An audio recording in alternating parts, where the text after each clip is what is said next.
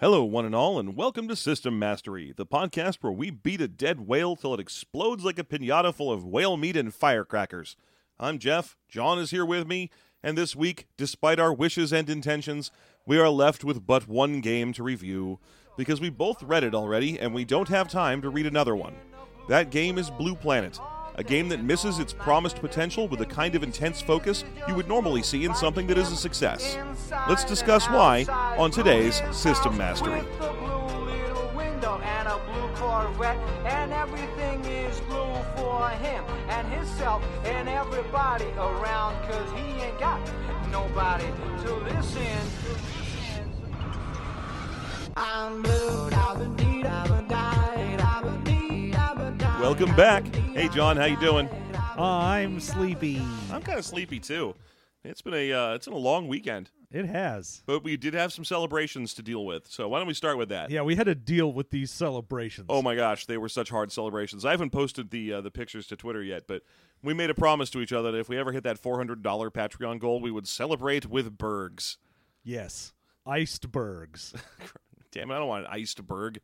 That just sounds unpleasant. I mean, we we briefly considered going for the Corvette Diner San Diego experience and getting the big greasy hamburger with peanut butter smeared up on top there. Oh, yeah. I love The that Rory? burger. The Rory with the peanut butter on it. Oh, man. Ingredients of the Rory are mayonnaise, which I go for none of.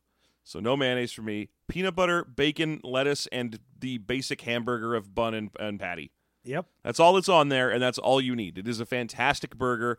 Don't worry about it. You can just trust us. Yeah. Just believe me when I say to you, good burger. Yeah, yeah. When, I- when I say to you, good burger, and then when if I ask you whatever the question was about orange soda, Yeah. Well, when I when I ask you, can I take your order? man, I, I never once watched an episode of that show or the movie. That's sad. The movie is great. The show, looking back on it now, kind of terrible, except for Keenan and Kel. Like it's good that they went on to do things. That's good to hear. The, and the, you say that the movie is actually legitimately worth watching. It is actually legit. I watched it like a year ago and went, "Holy crap, this is actually good." All right. Well, I guess I'll give it a shot. Do it. Yeah, I, I will. I will. Anyway, like I said, we went out and got some gigantic, ridiculous burgers to celebrate. So thanks everyone for the uh, all your Patreon support. We've hit that goal. Uh, rolling around next month, we will go pro on the website and have the storage we require to keep going for another year or two. It's going to be phenomenal. It's going to be the best. So good. And I'll even tweet a picture of the ridiculous, stupid hamburgers we got. What did you have? Uh, I got basically the uh like a Western burger. Oh, so yeah. them uh, them big old onion rings. Yeah, I got something that they, for some reason, decided to call the Sand Dune, which is, as far as I can tell, is not a good name for food. No, you don't want someone to be like, "Oh yeah, I think of sand whenever I think of this food." No, but what it was was a teriyaki burger with I, I want to say a heap of onion rings that was What's them onion yeah, strings? it's the, it's the skinny onion, str- the stringies, the, the the the onion straws, if you will. But it was so many of them as to actually represent a little. st- I mean, even then, I still wouldn't call it a sand dune. I, I, if anything, I would call it a teriyaki haystack. yeah, that would be a great name for it, the teriyaki haystack. That's also a really good name for a strip club. Man, you want to head on out for birthday night at the teriyaki haystack? Man, I do not know that I am ready to celebrate the day of my birth at the teriyaki haystack. The nice thing is you have no idea what kind of strip club it is, do you? No, No, that's it's a mystery. You Yeah, don't know you till do- you get past that bouncer. you aren't going to figure that out until you get in there, and No. then you'll regret it. One way or the other, No matter what, you are going to regret this. It's on the sign outside. you're gonna regret it. What the, ter- teriyaki? the teriyaki haystack. strip club. You're gonna regret it. I guarantee it. Oh man, that is just some stream of conscious nothing. anyway, yeah, it was this giant teriyaki haystack of a burger that was fantastic, and now we get to go ad free. So yay! Yay! Thank you. Yep, thank you so much. We our next goal is at three thousand dollars an episode. At which point we will purchase a pig. A little micro pig. I mean, granted, we could probably come up with other goals, I guess, but at some point, I'm sure. But really, I'm just looking forward to getting a micro pig. I know that's. Have you be, seen those pictures of a micro pig eating a tiny like uh, ice cream sandwich? that is adorable. I have not seen that. I've seen a pig being afraid to run downstairs, but eventually doing it so we can get some oatmeal. Yeah, And I believe I've seen a tiny pig pushing a wheelbarrow containing a beer. good. Those are the things I know about little tiny pigs. those are all real good things to know. All right, so John, what did we review this or are going to try and review we this? have already reviewed it. Good night. I feel like we did that joke last time because of how bad I am at talking. Yep. Yep. So, what are we going to review in just a few minutes here it, after we finally run out of ways to stall? We have read, unfortunately, Blue Planet. yeah, that's right, the Blue Planet. Ah, Blue Planet. So, so Blue Planet is, by all int- uh, appearances, a game where you play sort of a sci-fi discovery game on a world that is all water. uh, yeah, it says in there that only 3% of this planet's surface is like islands and the rest of it is just water. Yeah. But first impression, when you're just looking at the cover, you're like, "Oh, cool! It's like a like a sci-fi discovery game, but like there's dolphins in it." Because I was going to say it's orca on the cover. SeaQuest Yeah, it looks like SeaQuest or uh, like Waterworld, but cool. or like Ryan Sequest. Yeah, it looks like a Ryan Sequest type. Yeah. Yeah, Yeah. yeah, hosting the soup. Oh man. Well, now I know what my character's going to be named. yeah, the bonus content's going to be Ryan Sequest. yeah. I like that. I'm gonna have to come up with something equivalent, uh, some sort of equivalent at some point. Spoiler alert, everyone. If you haven't already, join the Patreon so you can find out the adventures of Ryan Sequest. And whatever the heck I make, it won't be as good. So don't get your hopes up. okay, so, but once you get this book open and start reading it, it very rapidly dawns on you that this is a boring place. This is like the bead store of books. Oh god, this it makes me angry because it wants to be like a rad sci-fi book, but it also kind of wants to be kind of cyberpunk dystopian book. Yeah, and there's a little taste of the libertarian. Not much, but I mean, well, maybe you're not getting that the way I am. But I have this sort of gut punch, flinch reaction whenever I see more than three paragraphs explaining how the money works. Yeah, it's not really libertarian. It's just one of those things where they're like, I have a complicated system of how money works, but don't worry about it because I've given you a singular price for things. Yeah, everything's got a singular price, but just feel free, DM, to raise and lower the pli- price randomly and br- blame it on the competitions between three uh, mega corporation stock indexes. Yeah, you're like, well, the money for this is corporate script. So everything is instead of like a dollar sign, it's I have to pay 500 CS. And the corporate script is just sort of like cash, but instead of being backed by a country, it's backed by a corporation. Mm-hmm. But then it has fluctuations in value like stock would. So if Biogene is doing well, then that means like inner dev is now doing worse and so maybe that price of my intergen stock script goes down but then the market is flooded with biogene script and now it's not as in demand ah, fucking i don't care at all No, it's it's impossible to care, and yet it takes up valuable real estate in this book, which is not given over to the thing that I kept hoping for. Like every time I turned the page in this thing, which is building any sense of like wonder or reason that I would want to go to Water Planet. yeah which is called poseidon Yes, yeah, in the most boring possible name.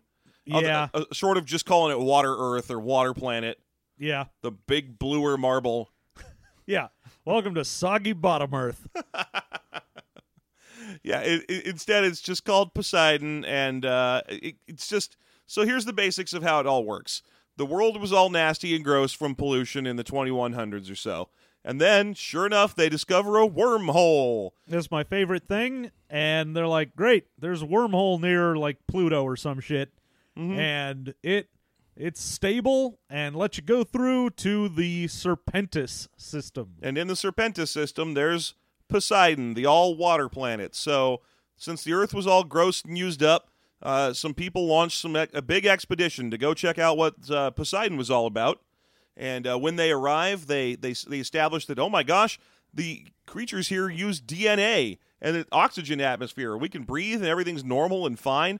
I mean, this is this is just like a second Earth. We can eat the food, we can breathe the air. Uh, why don't we why don't we send back a spaceship to let everyone know how great it is, and we'll leave behind some research teams to uh, you know just get started in all the research.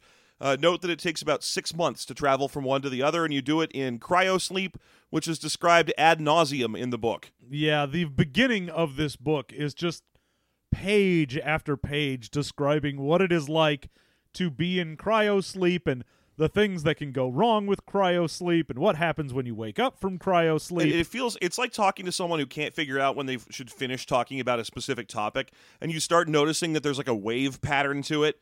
They're like, like, and the reason I'm so angry is because of this person, and this person makes me really angry, and the reason I'm so angry is, and you're like, okay, I, I know that there are certain peaks and valleys to this, and there's a point where I could probably interrupt them. Uh, and you get used to watching those waves of conversation. The thing is, in this book, there, you're going to come to a point later on where it describes how your character would survive cryosleep, like the actual stats for it, and it's like watching the wave hit again.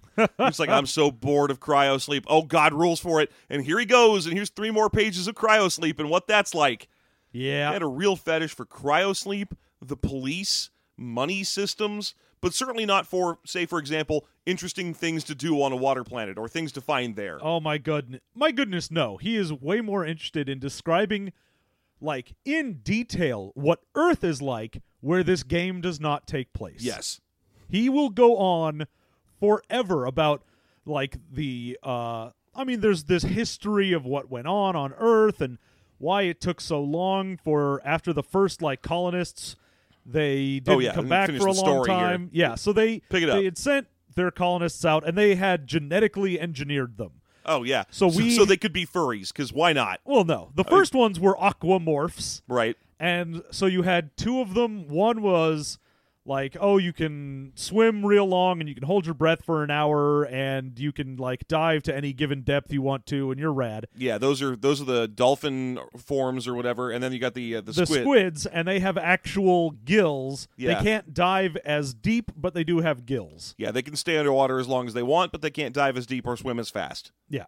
So they were the first ones to be sent through, and the book wants you to know that, like, oh, well, most of these were just sort of like uh, either surgical or little alterations, but then they went in and every single colonist, they changed their X chromosomes in their eggs and spermos to be that they would pass on these genes. So they're like, okay, any babies you have, super aqua people.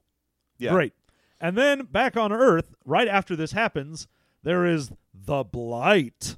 Yes, And the blight. Dr. Blight shows up, and then the Planeteers have to fight her. Yeah, the, the, and then right after that, the entire story of Interstellar takes place. Yep. uh, so he goes on and on about the Blight a lot. Yeah, yeah. It's uh, it's not the same as the Interstellar blight, uh, it but it does do the same basic thing where it kills off like sixty percent of the crap on Earth. Yeah, because after all of the like genetic research and this boom in that industry that happened after they made these uh, colonists to go to Poseidon, a company called like Fisher Foods created a virus that was going to go and make uh, like rice more difficult to kill. So there was some problem with like bugs or whatever, and they're like, okay, we made this virus so that rice will be way more resilient to that. And then it turns out that no, it mutates and it just murders all plants. Mm-hmm. So like all of the crops in the world start getting infected and dying off. Yes. Okay, so basically, the book writes itself a big old get out of jail free card before destroying the Earth in the form of Poseidon, which they then, because of all the problems back on Earth, don't bother to get back to for another two to three hundred years. Yeah, they're like, yeah, we could try and build another ship and I don't know, see what's up with those colonists on another planet, but like everyone is dying, so no. So eventually, they get all their shit figured out, and they spend a lot more time, yet again, genetically modifying people so that they can look like the like a Naruto grade furry. You know, Yeah. like just shit on your face and you're all set. Yeah, so they have two uh, you know, furry types. One is the Silvas, which are the ape people. Mm-hmm. And then you got your cat cats. Yeah, you got your kitty cats and your cat people that just they're they're cat people. Like they are like cat girl cats. Yeah, and then there's a whole bunch of other genetic abnormality things you can do to humans, and those are the various things that you're playing as in this game. Is your your uh, squids and your fish and your cats and your apes and your your spacers, which are skinny humans with four arms. Well, it's just prehensile like super feet, Yeah, which is basically like four arms. yeah, and then you got your uh, transhumans and your your cybos. So, uh, the general thing for this is you can have regular humans, but apparently at this point, It's Everyone- unpopular. Yeah. like unless you are religiously doing it for some reason, most people have some manner of genetic enhancement. or, or at least cybernetic enhancement. Yeah. Which it, it basically combines the two. They're like, oh, if you're going to do any cyber stuff, it's because they've had to genetically make it so you can do that. Right. And people who are genetically enhanced are referred to as genies. Well, the the genies are the ones that are like the apes and the cats, Yes, those are genies. And then the other ones are aquaforms, which those are your fish ones. and then the if you're just a regular human that's been modified, you're just a modi. Yeah, you're a modi, which, good lord, Yeah, great. these names, the, the, none of these would fly. None of none of these are going to be popular. Yeah, I mean, I can I can see someone calling. Even then, I couldn't see anyone calling the gill person a squid. No, because it makes no sense. I'm like, no one looks at gills and goes squids. That's, what I a think squid. That's the opposite of a fish. Is a squid. Ugh. It doesn't make any sense. I mean, well, they're just people who can hold their breath forever. I- i- If they'd given them any squid thing at all, Oh yeah, and I don't even mean like, oh, they've got to have a detachable tentacle that works like a penis, or they have to have ten uh, appendages that are you know, eight of them are tentacles, and or two even of if them they are were just tendrils. like they squirt ink. yeah, or they can change their skin color, but none of those. They just have gills on their backs. Great. Sexy, sexy gill backs because they get the they they are perfectly designed to match See their now, rad muscles. gillbacks, however, sounds exactly like something we would call them. You're you're right. Gillback is exactly what they'd end up being called. They would not be called squids. no. So we have these, and these are your race options. Uh huh. And in addition to that, if you don't want to be a regular boring human, you can also be, and if you thought I was going to say an alien, you're wrong. You can be a dolphin or an orca. That's correct. You can be two kinds of cetacean. And these things are not genetically modified, except, I believe, like to survive. Uh, Well, they're genetically modified to be uplifted. oh, that's right. They've been uplifted to the point where they're a little smarter than they used to be. But the idea is that they were always fairly smart.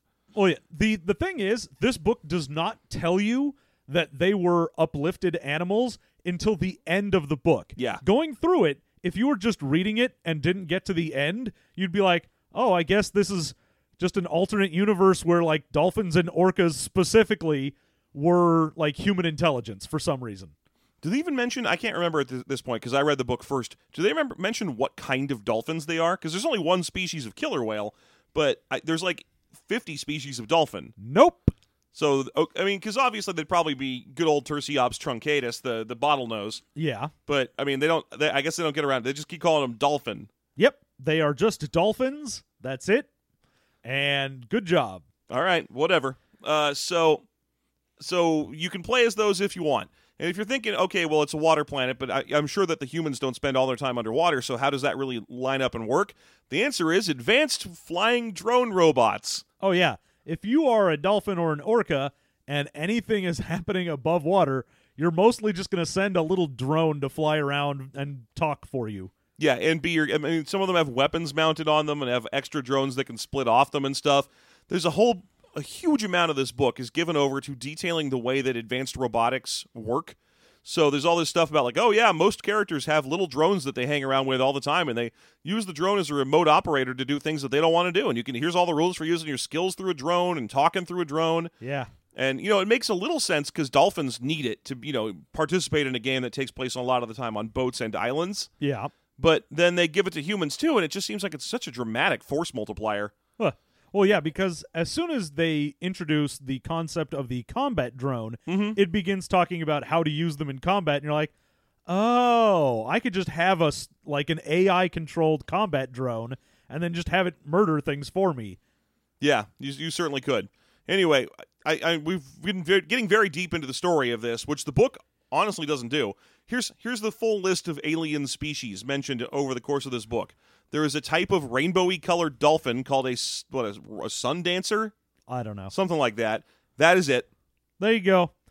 It makes occasional mention that like uh, there are native species Mm-hmm. and yeah. that they are like angry and don't like you, but that never goes into describing them at all. Mhm. Or and I'm I don't mean like describing where they are and what they're doing, like even telling you what they look like. Yeah. It just says the natives, and you're like, what the fuck are you talking about? and about? about fifty percent of the time, when it says the natives, it means the uh, the colonists. the original colonists. Yeah. And then So- the other half, it's, oh no, we're talking about the native native species. We're talking about weird alien fish. but they don't describe those. So you, instead, they just keep describing the colonists who have basically turned into like sexy island Brazilian types who spend all their time wandering topless across waterworld styled structures and and wishing the the right the new humans would just leave them alone. Oh yeah. So the whole kind of you keep expecting, all right, so this is one of those manifest destiny, let's make this new planet our own type stories, but mostly it just seems to be about eco-terrorism. It's all about like Well, the thing is, the way it introduces there are like three forces pretty Yeah, much. There's yeah. the the native people or the colonists Yeah. basically. Uh there are the uh the new colonists that are like from the United Nations and so on. And then some that just uh, got there because they like managed to find passage. right. And then and there are the the corporates. the incorporates. Yeah. And the incorporates, every time it talks about them in the book, it is very much like, oh, these incorporates, they're going to ruin everything.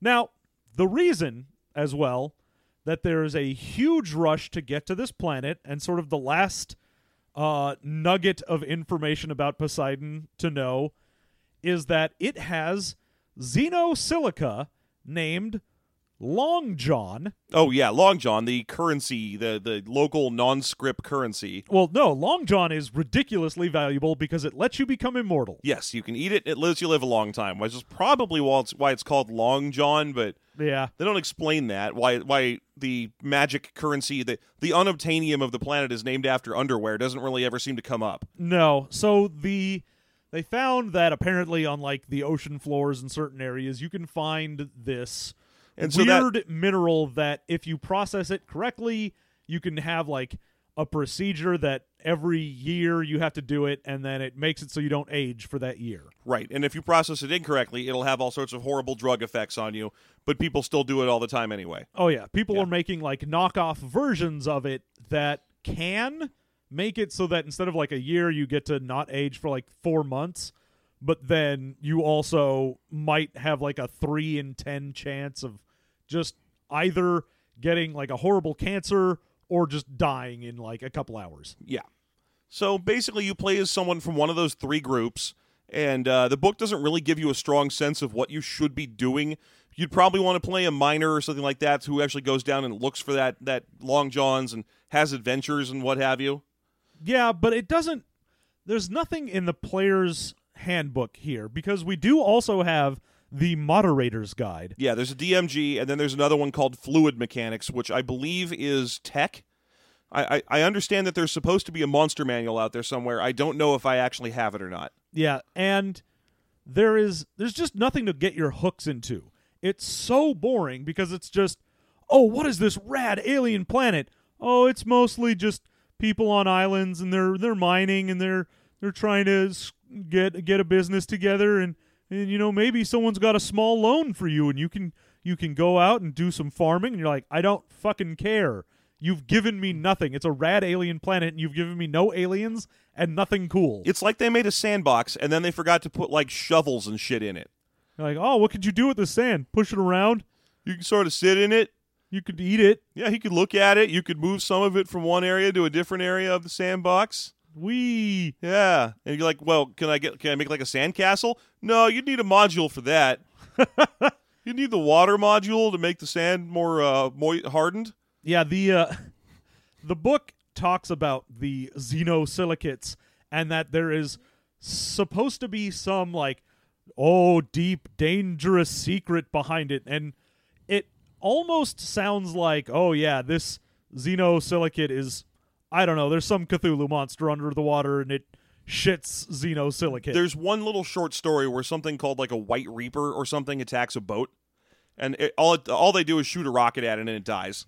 oh, uh, so it's exactly like Cthulhu. Yeah, it's just like Cthulhu, except instead of hitting it with the boat, they shoot a rocket at it. Yeah, like Cthulhu, it goes down like a bitch. Yeah, just immediately. And then for some reason, 30 year or, or 50 years later, people are making slippers out of it and stuff. And, and we all have to pretend like it's an interesting thing. Yeah. You have to be like, yeah, I love Cthulhu. I'm not fucking sick of this. oh, boy, a Cthulhu hat. Yay. Yay! What is, what is this? The seventieth game about Cthulhu It's that like has the- nothing? Great. It's like the fucking cranberry juice of monsters. Like, Every time you turn It around, stops yeast infections. Well, uh, also yes, but every time you turn around, some game that you liked already now has fucking cranberry juice in it. You're just like, oh boy, I love playing this game. Well, what if it had some Cthulhu up in there, huh? Did you ever think of that? Well, I didn't, but now that you mention it, that's a popular word I know. That's a theme that I understand and am not frightened by. So, yeah. But anyway, this book's probably got some Cthulhu's. There's a bunch of speculation in the book over what the, uh, you know, the, there's like three pages given over to ruminating about how aliens probably built that wormhole, but we'll never know. Oh yeah. Well, it's like, oh, there's DNA here and on Earth. Probably someone was seeding planets with DNA. And you're like, okay, that might lead to something interesting. Are you going to talk about? No. Okay, good. No, right back to my favorite thing in this book, which is every combat example being about a badass cop blasting a- marshal. the marshal. And he spends all of his time with like a big old 357 just stalking around boats, killing punks. Yep. Everything, every uh, fight description in this book reads like you're trying to watch a co- like Death Wish three. Yeah, it's basically like the writer of this game had just finished watching Dirty Harry and was like, "Oh yeah, that's my character." Take that, punk! I'm gonna just stalk around and shoot kids and liberals and anyone who doesn't drive the right kind of car. Like, what the hell is this? Did my dad write this RPG? What's going on? It's all about taxes and money and shooting shooting uh, lower middle class people. so, so the the actual crunch in this game Fine. is real, real simple, like Yeah. ridiculously simple. I mean, don't let the book fool you into thinking it's complicated because it will try to. Yeah, The book's like, we developed the most advanced system in the history of gaming. yeah, I love that they're like, "This is the best system ever." Oh my god, you guys! No one has ever thought of a system like this. So it's D10 based, and there are target numbers, and I'm like, "Oh fuck you!" Yep. Fuck you for being White Wolf. pretty much. There's a there's a whole cli uh, block of stats, and your stats are actually very very small. And Yeah. this is interesting because this calls up a sort of uh, a tactile thing for me, which is that you can when you play as just a human in this game, you you have here's your stats: uh, build, fitness, agility, dexterity, awareness, intellect, presence, and will. If you're playing a human, you have a zero in all of those. Zero is the average for a stat. Human average in any given thing is a zero. Yes. If you are a negative number in anything, then you are below average. Yeah, so for example, if you are a cat in, in something, cat being one of the two types of genies, you have a 2 build, a 0 fitness, a 2 agility, a negative 1 dexterity, which is weird, uh, Well, yeah, because you got weird cat hands. a 0 awareness, 0 intellect, minus 1 presence, and 0 will. Now, this is what I mean by a tactile thing. I've seen other games that use base 0, like 0 is average. Yeah. And normally they, they swing, you know, somewhere between like 6 and negative 6, maybe, at the, it, kind of the range. Yeah. The thing where you can have a stat of zero has never been satisfying to me. you know what I mean? It's just boring. It's it, there's something. I mean, I'm not saying it's bad. It's it's perfectly cromulent design. It makes sense. It's the same thing. It, it's easily to easy to make your brain think that a ten is the same. uh, A ten or eleven in D and D is the same thing as a zero in this game. But it's not especially stimulating to design a character with a lot of zeros on their sheet. Yeah, you look down at your character, and if you're playing a regular human, you're like, boy, howdy, I do sure have zeros and everything. You're like, man, I feel like a chump. Yeah, it's not like it's. I mean, believe me, I understand that it's just math and it's just it's just semantics and numbers, but it, it just isn't a very visually appealing thing. No. Um, it doesn't let you feel like you have a strong sense of control over the system when your stats range from zero to two. Yeah. Now the uh the actual rolling in this, if you have played White Wolf or listened to any of our reviews of some White Wolf games, you'll know that when you're trying to roll something, you are the number that you're trying to do is a stat plus skill, but in this the skill is pretty much everything cuz your stat is just going to be like, "Oh, I'm good at this, like real good. I've got a 2." Yeah, well, that's if you're because uh, yeah, like for example, the best you can do if you're basically a dude who walks around on two legs of any kind, the best you're going to get is a two. Uh, but dolphins, for example, have a body of six. Well, yeah, if you're like a uh, like an orca, you've got a ridiculous strength. You have a build of twelve. Yeah, Yeah. and they have a, a I think it's a dexterity of minus fifteen because they ain't got no hands at all. Yep, they're like we're just big, meaty predators. We're not really going to be doing any fine dexterous work. It is kind of cool that they can like swim into power armor that shoots torpedoes and stuff. That is that is sort of neat. Yeah, you can get power armor for your cetacean, and it gives them little hands to work Yeah, with. it's there's some cool stuff you can do with them. It's just sad that there is nothing cool for them to then go do. Yep. Anyway, so yeah, you're right. You have a two in your in your stat, and then you add your skill to that. And so let's say I've got a two in my stat and my skill is five. Yeah. So my target number is now 7 Mhm. I need to roll a seven or less on a d- d10 because they decided to go roll under instead of roll over. Right. And the number of dice that you get to roll is between one and three based on your aptitudes. Yes. Now, aptitudes are a weird thing for this book.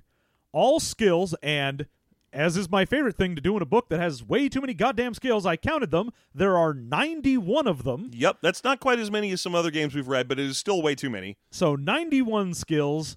They are broken up into like 13, 14 categories. Mhm. And in any of these categories, you have like a couple that you are good at. Right. And then a couple that you are super good at. Right. So anything that you are super good at, you roll three dice. Kind of good, two. And everything else, you roll one. right. So if you have a rad aptitude at, say, like the theater arts, Sure. You've got your humanities aptitude is super high. Yeah, you matriculated at Chode. I get it. Where are we going? with it? Yeah. So you, even have been in Second City for three years. yeah, so even if I have no skill points in say photography, Yeah. I'm still rolling 3 dice and trying to get under my stat. Mhm. So you still get extra dice for an aptitude group, but you're basically not going to hit anything unless you have uh, skill points in it. But skill points, man, even if you're one of the super elite, which this book, fucking, That's the thing I really wanted to talk about is that this book divides characters up into three types, yeah, which are like regular, uh, competent, and super elites. yeah. But even if you have the super elite level of, uh, like I have points that I can put into my skills, you're gonna end up with a bunch of shit that you're still just bad at, Right. No, like that's that- real bad. That's fine. It's okay to be terrible at shit. The weird thing to me about the dividing three power levels up is that you choose which one of them you are by just saying that.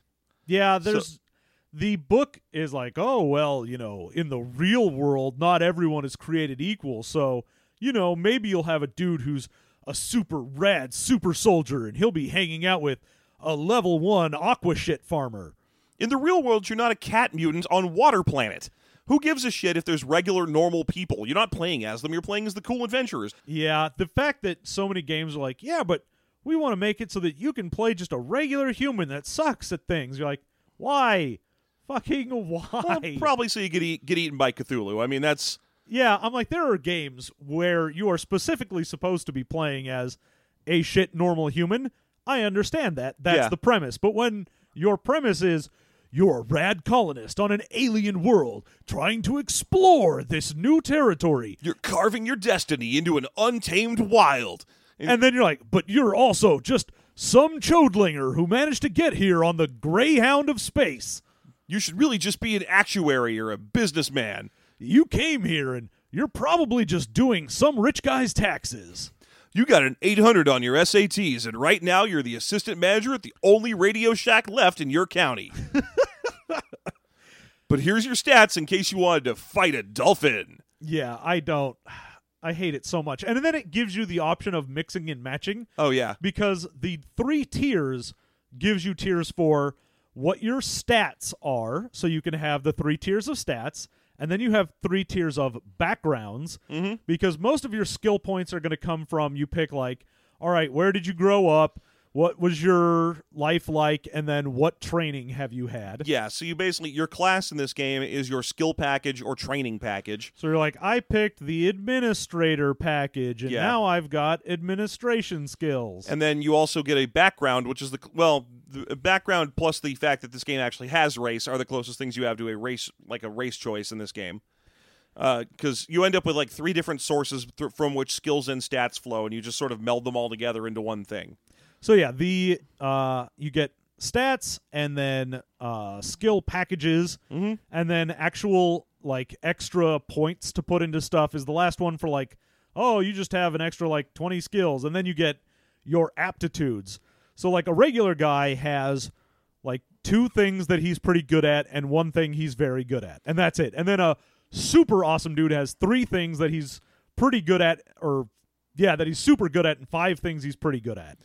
This book gave me an example of the "that's true, but I still don't like it" uh, feeling, where I was like, "Yeah, you're right, but you're an asshole," which is its description of the wound system, where it was like, "Look, here's here's how the real world wounds work. If you get punched in the nose and then later you get shot, you're not more likely to die because you got punched in the nose. Those are two different damage sources." Yes, and so it was like we don't do hit points because hit points are for babies, and in our super awesome game we just have wounds.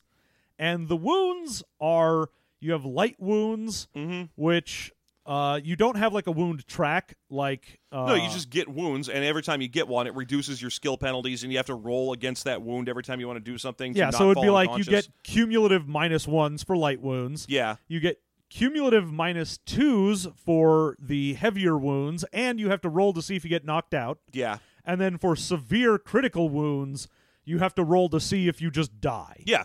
And you know, it makes perfect sense. Every injury you di- you take is technically a distinct thing, and he's right that getting punched in the face doesn't affect whether or not getting shot that same day will kill you.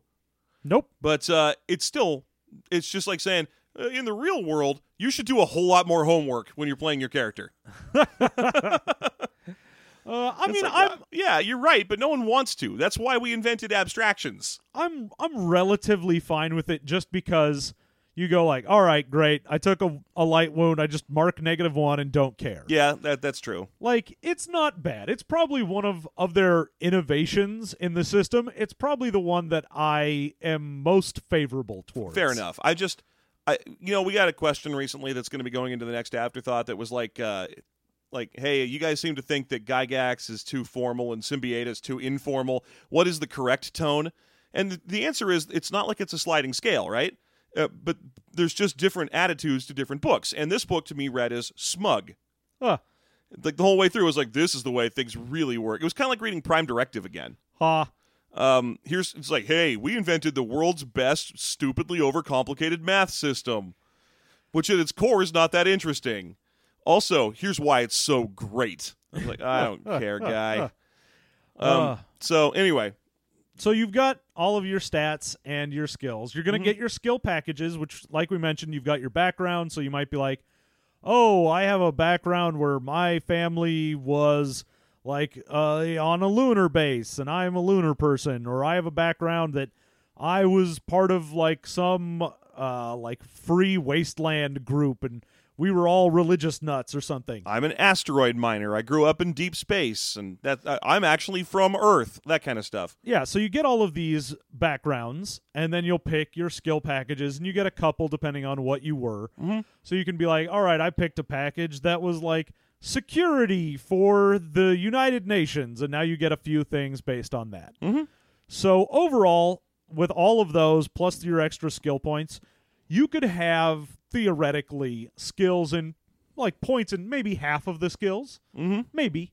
Well, still, that's like 45 things to have points in. That's a lot. But even then, it would be like you have one point in all of them, so you're trying to roll below like a three every time. yeah. But with that, you're probably most likely going to be specialized to the point where you're like, okay, uh, are you trying to make me roll anything I don't have points in? I do not do it. Period. It doesn't I- happen. I, have a robot do it. yeah, and then if if it is something I do, you're like, great, I have an 11 in it. Fuck you, I don't care. I win. Yeah. No, that's true. It's got a real problem with that. But you know, it's it's the sort of thing where I feel like if you get the eleven, it's just there so that they can apply penalties to it.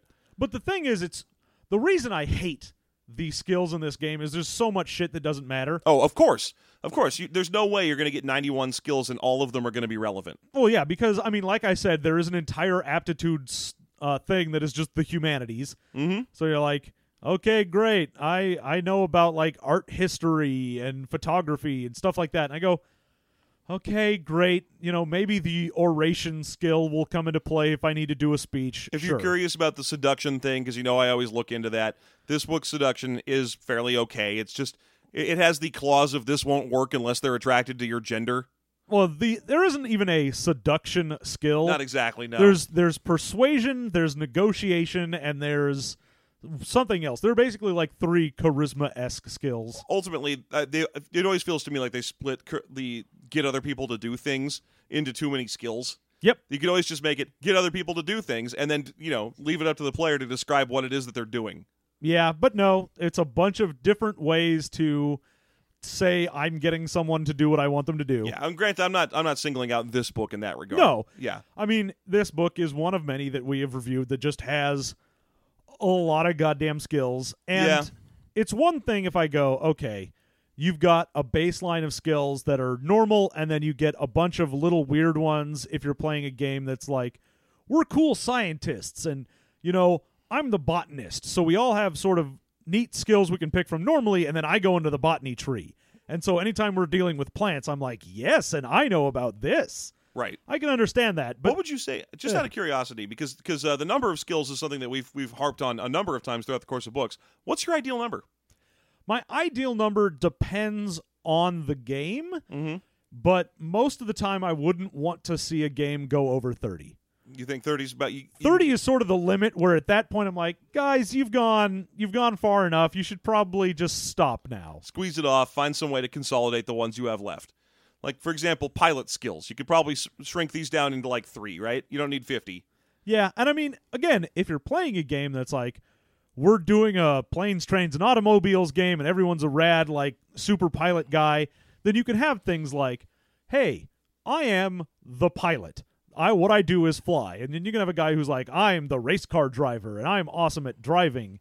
But then I think that's less about skills and more about either having like a class that does that or certain powers that you would pick. That's true. There is something to be said for when you see these big, huge blocks of 90 to 130 skills or so, and all of them are just three numbers or whatever. Like, this is the target difficulty. Moving on.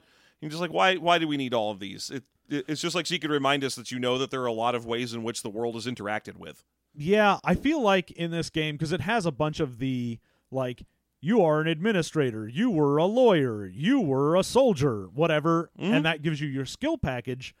I feel like instead of having those skills, you could just do a thing where you're like, I have the administrator background, and so anything that's an administrator I can do. Yeah. Yeah, that's it- I, that's you know what what game did that really well was second edition D and D. I hate to admit it, but second edition had that that secondary skill thing, and I don't mean the original like like skills, the ones that people are familiar with. You know, I have rope use at a at a sixteen. I mean secondary skills, as in I grew up as a farrier. I know how to make horseshoes. I know how to make fairies. well, you make horseshoes, but sure, you also make fairies. Yeah. Um, and, and so, what can your character do? I don't know. Whatever is relevant to horseshoe craft, I can do. I don't need to know if I'm good at if I'm also good at smithing and and uh, ironmongery and and animal husbandry and, and water land management use. I could. just- Can I relate it to Hoof horseshoes? carpentry. Yeah. Can I relate it to horseshoes? I can do it. Great. That's that's a good way to do that sort of thing. Where Yeah, I mean, well, that's could- that's a lot like the the fate aspects and things Yeah. like that. I just you can pare these down to Yeah. their basic ideas. there's a line. There's a because there's a certain point I feel like in Fate where you can put things like like I've having just recently reread Fate. I, there's you know one of the characters' aspects is infamous girl with sword in the examples, and and the things that they use it for in the book, they're like, wow, why didn't you just write down can do whatever as your as your Fate aspect? Huh. just, Yeah. just move on. the well, I mean, like in this book, even more than the the skill package ones, they have those aptitude things that are just like the sets of skills, and you could have just been fine with that. You'd been like, all right, I have a skill. It's called uh like close quarters combat. It covers all the close quarters combat instead of having to divvy it up into the various things. I know, and I understand the feel, the reticence that people get when they would do that. It's like, oh, well, if I just let people have close quarters combat, then who knows what weapon they'll pick up and start swinging around. You know what? They'll pick their favorite. Yeah, they'll pick the one that makes sense for their character and use that like they always do. Yeah, because it's not like you're going to have to deal with the fact, oh my God, he got a hold of a stop sign. He's hitting guys with a stop sign. Guys, this is so unrealistic. How is this? No, he's not going to do that because the stop sign doesn't do any damage.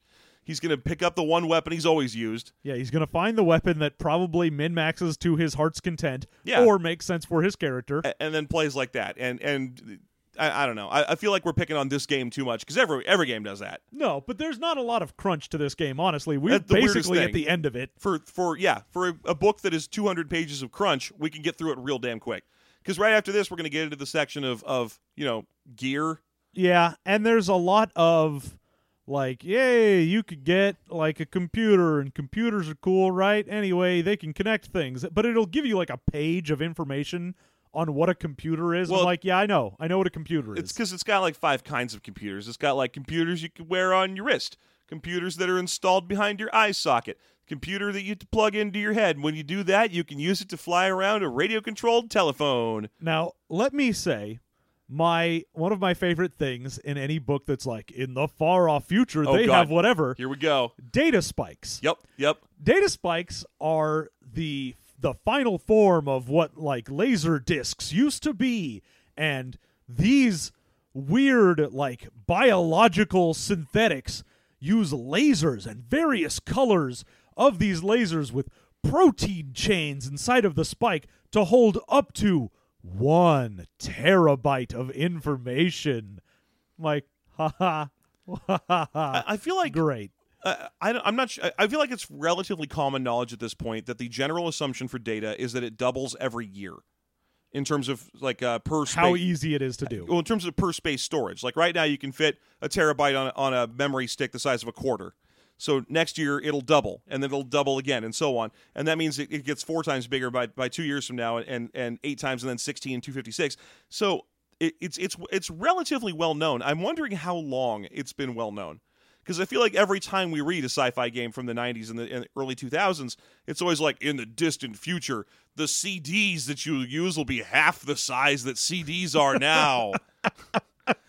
Uh, yeah, they always have this weird blend of ridiculous future tech of like, yeah, you just have a little jack that goes into your head and it makes a complete synthetic world around you with all of these lights and sounds and everything's completely immersive. and then deeply unimpressive numbers. Yeah, and then it's just like, and then you can get a hard drive that holds two megabytes, and you're like, what the what? It, it, seems like it'd be a really easy thing to fix, right? Just quit sci- sciencing, science jizzing all over it, and just say it holds a lot. Yeah, it holds massive amounts, and you're like, great, that's all you need to know. You don't need to know more than that, because otherwise you're going to get into an argument with your DM later about how many, M, uh, like, uh, Oh, yeah, well, Oh, how like- much? How big is this JPEG, Steve? Hold on, uh, are you sure you can download Adobe Photoshop into your head?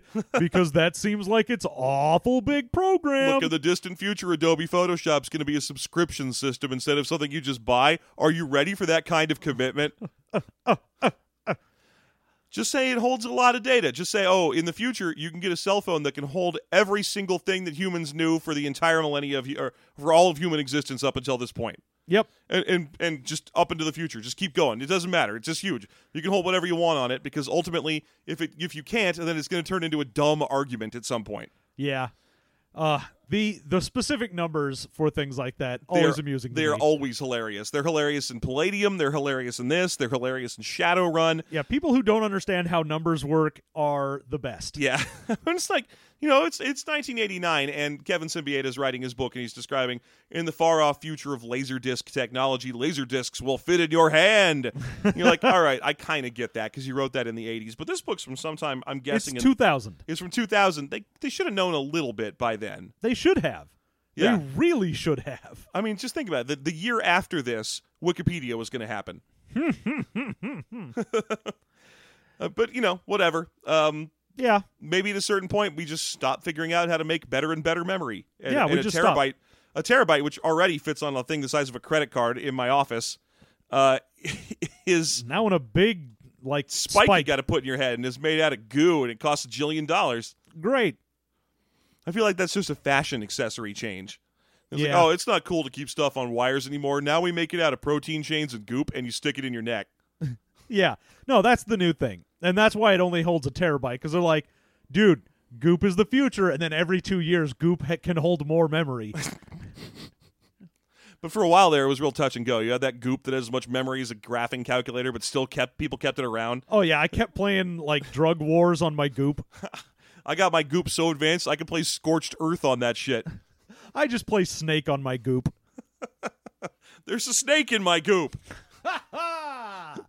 Jokes. Jokes. These are the jokes. Uh, so anyway, the gear section goes on for forever.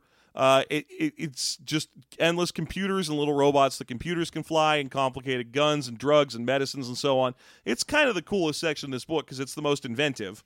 Yeah, I mean, there are some interesting things. Like their medical technology has a couple goofy things that you don't see in a lot of other stuff. I like the combination band the, the band aid that works like a fruit roll up, like you just tear off the, a chunk of it that's the size you need. Yeah, and then there's uh like a helmet that if someone is going to die just floods like takes out all of the blood from your brain and fills it with like a nutrient rich goo and then uh you can hold a terabyte of information in there. and, and that's enough goo, by the way, that you can play like Jungle Hunt. I'm doing like crazy nonsense on there. It's amazing. I've got adventure in that. I hold I hold my head upside down and it says boobs. nice. All right. So after the gear section, I was really expecting that I'd flip the page from gear, and what I would get is, all right. So here's what those rainbow dolphins look like, and here's some basics of wolves or combat. Uh, well, combat explanations are fine, but here's some things for your characters to do or whatever. And instead, the book just sort of ends. Yeah. There's a it sample go- adventure, right? Is No, just- it goes through the book and you get through all the gear and you get through everything and then you get to the end and it just gives you the timeline. That's right. It's the timeline, and the timeline is the same shit that the first part of the book was. Yeah, it just it actually there were parts of it that I noticed they had copy and pasted from earlier in the book and just put it in there Yep.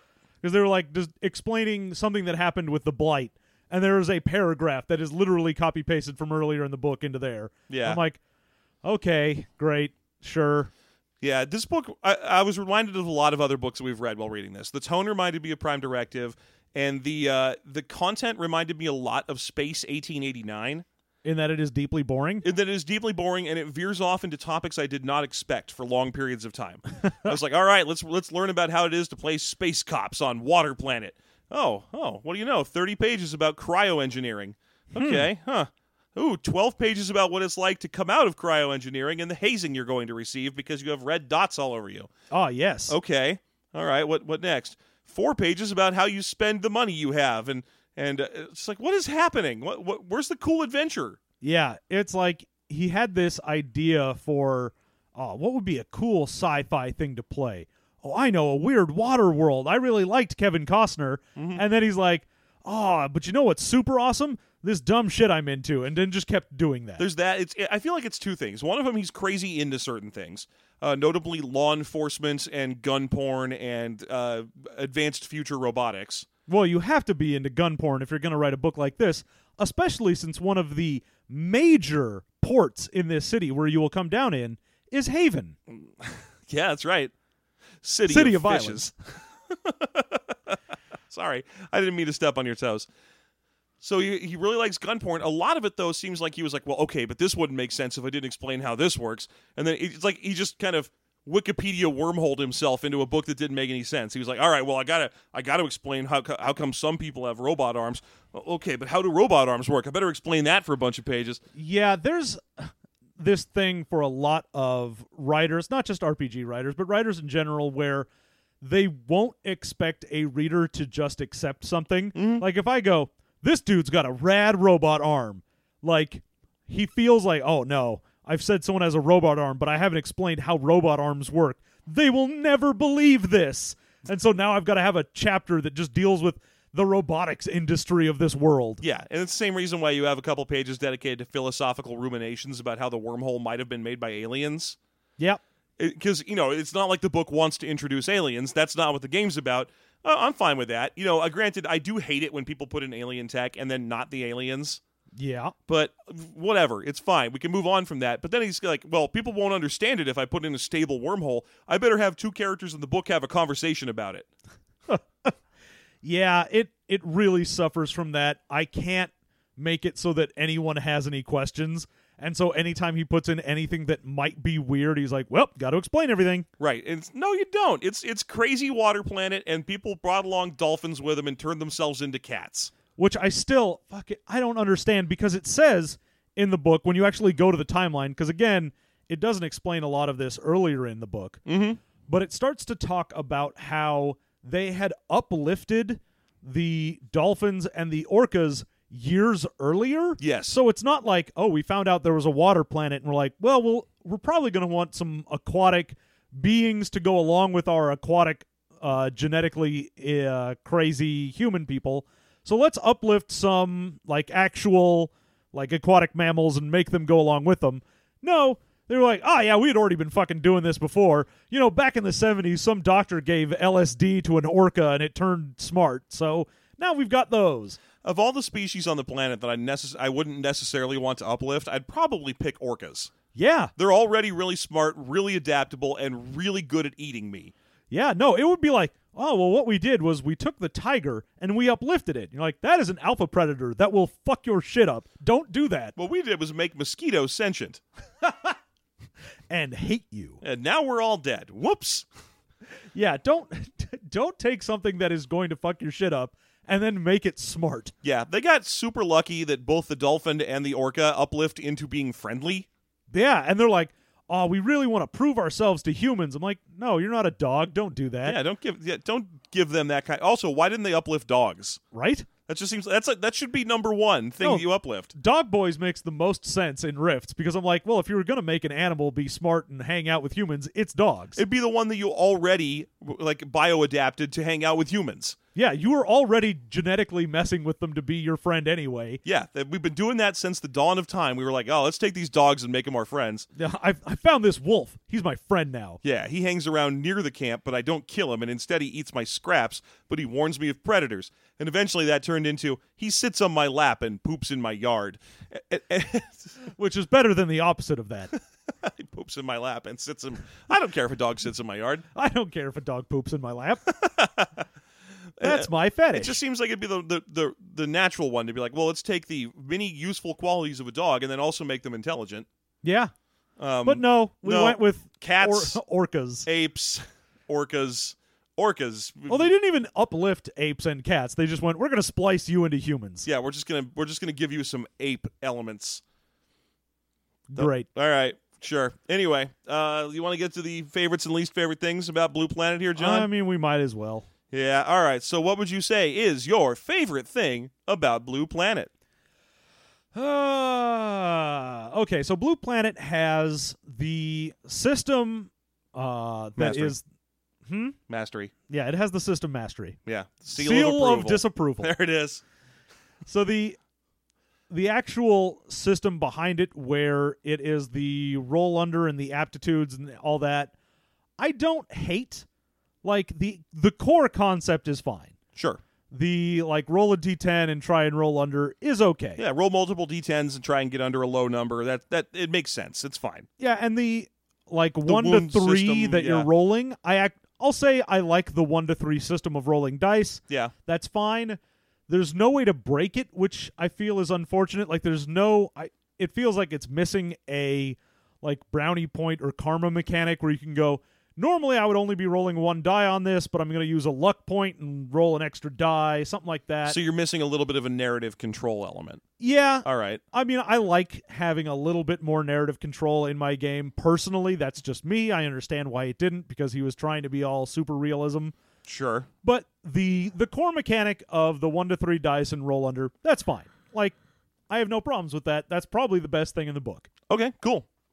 And Uh, your favorite thing? My favorite thing in this book is going to be the cool weapons and armor options that they provided for uplifted whales. uh, I thought that was sort of neat. I like the idea of a game where you can play as whales. I've always pointed, I've always, for example, maintained that Rifts Under Seas is my favorite one of those expansions.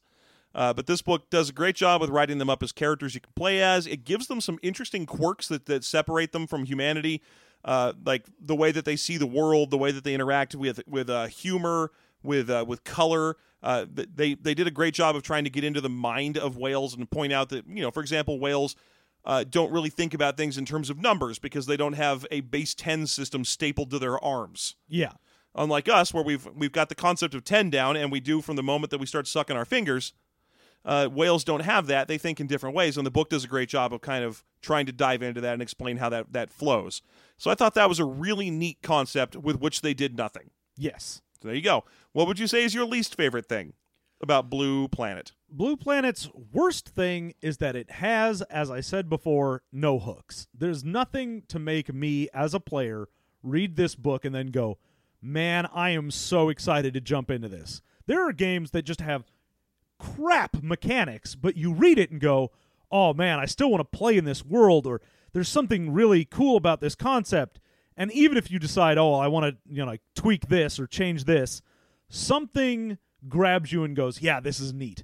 But this is just okay, there's a world and it's got water on it, and even when they're talking about like how you live and what goes on there, it's just okay, well you're you're basically just living on an island and it's like you'd be living anywhere else except you're on an island.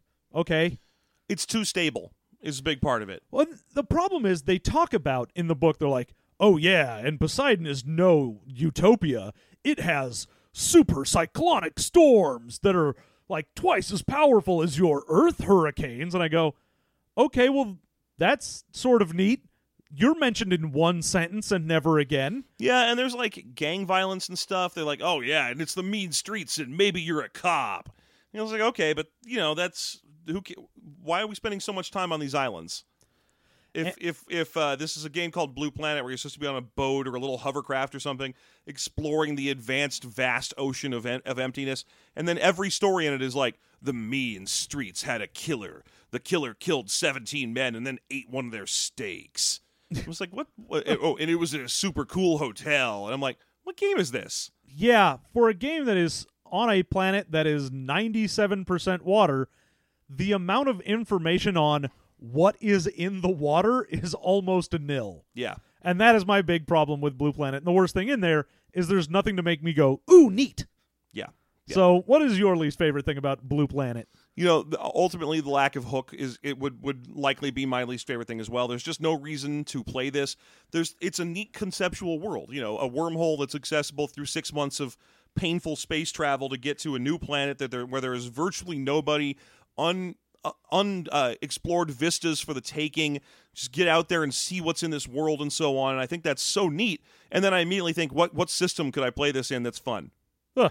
you know what what hook could I apply to this? Could I could I take that world and make it a juncture for a feng shui game? That'd be kind of fun because that way my players don't have to spend all their time on you know a boat just going north just to see what's north, Huh. um, or or in stupid mega cities that are just exactly the same as in any other semi future game. Yeah. Uh, but I, since I, you know, since I, we don't want to both take the fact that the game has no hooks, I'm going to say I'm a little disappointed in the race selection beyond dolphins and whales. Yep. Uh, it's just, I mean, grant it's sort of neat. You know, you got cyber humans, you got transhumans, but why are there cat people? It doesn't fit. Yeah, and the initial thing for them when they're like, "Oh, we kept trying to splice things into humans and nothing worked except for apes and cats randomly." And you're like, "Oh, okay, but then what?" And you're like, "And then no one liked them, and then they should have died off, but they didn't, and you can play one." You're like, "Uh, okay." Why? Why did that happen? What were they trying to accomplish? What? I mean, oh, we were making super soldiers. oh, of course they were making super soldiers. I retract the question. Yeah, It was super soldiers. it's always super soldiers. yeah, unless it's small soldiers. which is a great movie. Wait, am I thinking of the right movie? Is that the one about little toys that come to life? Yes, you are. You are not thinking of Toy Soldiers with Wil Wheaton. Okay, yeah. Toy Soldiers is one is not one where little toy soldiers come to life. Small Soldiers is. Yeah, Small Soldiers is about toys that come to life and are soldiers. Toy Soldiers is about small people that are already alive and fight soldiers. Yes, and Tiptoes is about little people who fall in love and so on. And also, I think uh, I think Gary Oldman's in it as as a little person. Yeah, no. There you go.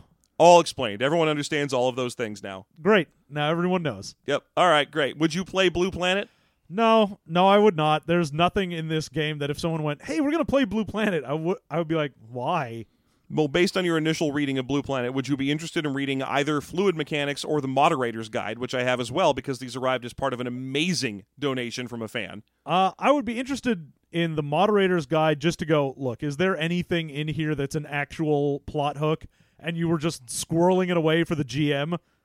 Would make sense. You know, maybe only the GM needs to know how to run the game. Yeah. Well, The end there's a result difference is between running the game and being like, "Oh yeah, let me tell you about any of the things that literally millions of people would have found living on this planet." yeah. As a casual reader, I get no desire to push further in. No.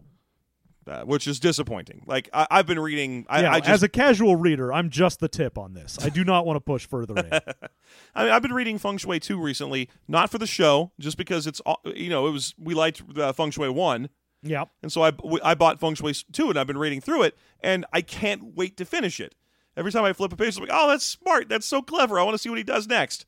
There's, and and every page is a hook. Yep. And- And, there's something to make you go, oh, this is a reason to play this game. Yeah, yeah, and and to be honest, Feng Shui worked the same way, and it came out I think six years before this book did. Yeah, well, it had a much more coherent, rad idea. Yeah. Uh, anyway, I don't want to make every book have to stand up to Feng Shui. That being said, I will not play this game. Good. It is boring. There's nothing here. Good. If I wanted to play on a water planet for a while, I'd use any other game that lets me do adventures wherever I want and do that. Mm-hmm. Or I'd get one of the other. Actually, uh, there are better w- uh, water games. There's a Pathfinder uh, setting that is all water stuff that is really neat. Is there? Yeah. Huh. Well, legitimately really well cool. uh, Interestingly written with cool, like, shark mermaids and all kinds of neat stuff. Ah, shark mermaids. Yeah, you know, shark maids or mer sharks or whatever you want to call them. Ah, shark maids. Yeah, shark mers. No, shark maids. It's uh, the sharks that are in little French maid outfits and clean my house. They want to please the master and then Yep. eat him. I've got cold, dead eyes like a doll's eyes. Also, you can see my panties. All right, so I guess that's just about it for today, huh? yep, I think that about wraps her all up. Perfect. As always, we have been System Mastery. You can find us at systemmasterypodcast.com for all your movie and, and RPG review needs. We do so many podcasts. We So many podcasts. Uh, if you like what you hear, support us on Patreon, Patreon slash System Mastery. If you give us any amount of money whatsoever on Patreon, you get access to our bonus content where we we uh, use these books that we read to make characters and describe the character creation process and try to come up with wacky, goofy characters every time. Uh, if you subscribe to the Patreon at any level at all, you get the bonus episodes as well. Otherwise, you can you can uh, interact with us directly as System Mastery at Facebook or System Mastery at Gmail or System Mastery on Twitter or Reddit. You can find us in all those places and talk to us. Send us your questions for our Afterthought podcast. Make recommendations for our movie mastery. Stop by the website and vote to make us watch a movie in theaters this month. Uh, we have our poll up right now, which is almost definitely going to be won by Bridget Jones's Baby. Yeah, September is bleak. It is a dumping ground for movies. Yeah, it is just awful. It is like Hollywood's time of the month. so, uh, so there you go. Uh, th- thanks so much for listening. Find us, support us, keep listening, and until you see us again, have a good week.